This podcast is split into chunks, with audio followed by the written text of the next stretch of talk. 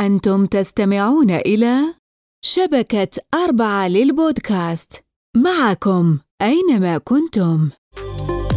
عندما ترغب بمعرفة أي معلومة طبية بودكاست الخلاصة خيارك الأمثل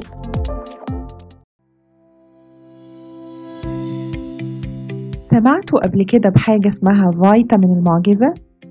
في حلقة النهاردة هعرفكم عن فيتامين المعجزة وفوائده وأهميته لجسمنا وإيه أعراض نقصه وإزاي نقدر نحصل عليه. وهسيب لكم أنتوا تقولولي إيه هو الفيتامين ده. معاكم أنا ألاء ضياء في بودكاست الخلاصة. فيتامين المعجزة ده من الفيتامينات اللي بتدوب في المية واسمه العلمي حمض السكاربيك الجسم مش بيقدر يصنع الفيتامين ده من نفسه ولكن بيتوفر بشكل طبيعي في الخضروات والفواكه وكمان متاح كمكمل غذائي. وبيعتبر أحد مضادات الأكسدة الفسيولوجية وعنصر غذائي حيوي للصحة. وطبعا ليه أهمية للأنسجة الضامة بما فيها العظام والجلد والأوعية الدموية.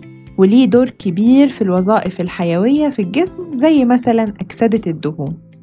طب يا ترى بما إن اسمه فيتامين المعجزة إيه المعجزات اللي بيقدمها لجسمنا وبشرتنا؟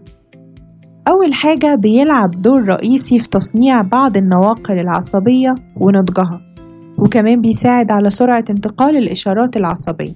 وبالنسبة للبشرة فهو بيصنع الكولاجين وبيعزز من إنتاجه.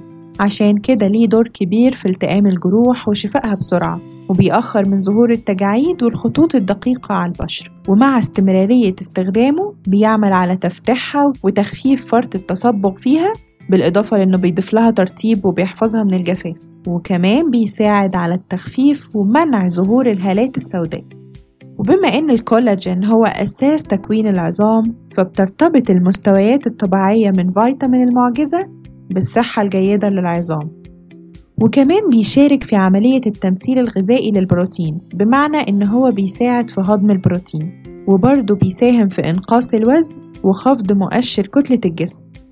طب ليه؟ لأن زي ما قلنا في الأول إنه بيعمل على أكسدة الدهون في الجسم أثناء التمارين الرياضية متوسطة الشدة وليه كمان دور فعال في رفع المناعة وتقويتها. علشان كده لما بنصاب بنزلات البرد بيوصونا إن إحنا ناكل الفواكه الحمضية أو نشرب المشروبات اللي بترفع المناعة اللي من ضمن مكوناتها الليمون والبرتقال أو حتى الأناناس.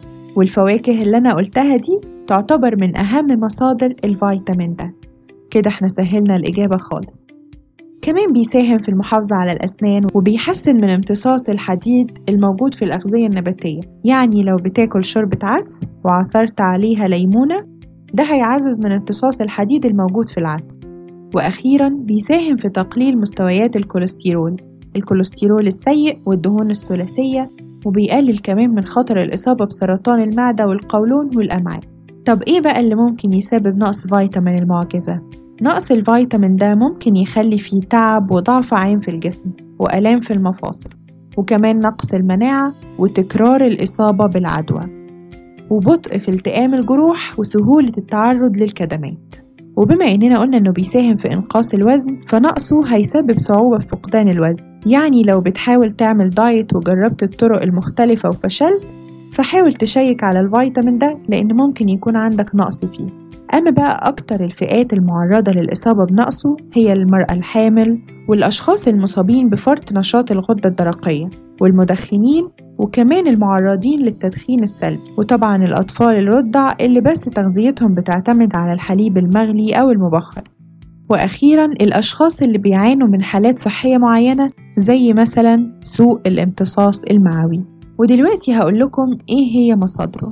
مصادره متعددة ومتنوعة ومتوفرة في كل مكان ومفيش بيت بيخلو منها. وأفضل مصادره هي الفواكه والخضروات. ويفضل كمان عدم تعريض المصادر الطبيعية للحرارة والطهي في الماء لأن ممكن يسبب إهدار من كمية الفيتامين ده في الأطعمة. ومن أنواع الفاكهة اللي بتحتوي على فيتامين المعجزة هي الفواكه والعصاير الحمضية زي الكيوي والفراولة والبطيخ والشمام والمانجو والبابايا. أما الخضروات فزي البروكلي والقرنبيط والفلفل الأخضر والأحمر والطماطم والخضروات الورقية. وممكن كمان زي ما قلنا إن إحنا نحصل عليه من المكملات الغذائية. ودي بتتوفر بأشكال مختلفة ممكن كبسولات أو فوار وطبعا يفضل إن إحنا ناخدها من المكملات الطبيعية مش المصنعة.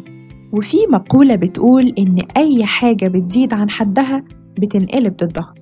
ضروري نحرص إننا ما نبالغش من تناول كميات كبيرة من فيتامين المعجزة ده لأن الجسم السليم بيستهلك حوالي من 200 ل 250 ملي جرام يوميا من الفيتامين. أما الكميات الزيادة بيتخلص منها الجسم وللأسف كثرته ممكن تسبب إسهال وغثيان وتشنجات بطنية وغيرها من الأمراض المعوية. وكمان على المدى البعيد ممكن يسبب حصوات الكلى خاصة للي بياخدوا جرعة أكتر من 2000 ملي جرام في اليوم. عشان كده الاعتدال مطلب أساسي.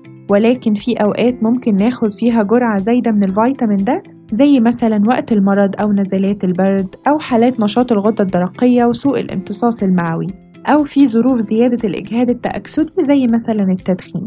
لأن الجسم بيكون وقتها أكتر عرضة لنقص الفيتامين ده فخلال الفترة دي إحنا ممكن نزود جرعته. وبكده أكون وصلت معاكم لنهاية الحلقة. أتمنى تكونوا تعرفتوا على الفيتامين من غير مساعدة جوجل. اكتبولي وشاركوني إجاباتكم وإن شاء الله في الحلقة الجاية في بدايتها هنعرفكم على الفيتامين مع بعض. كنت معاكم أنا ألاء ضياء في حلقة من إعداد نورة حمزة ودمتم سالمين.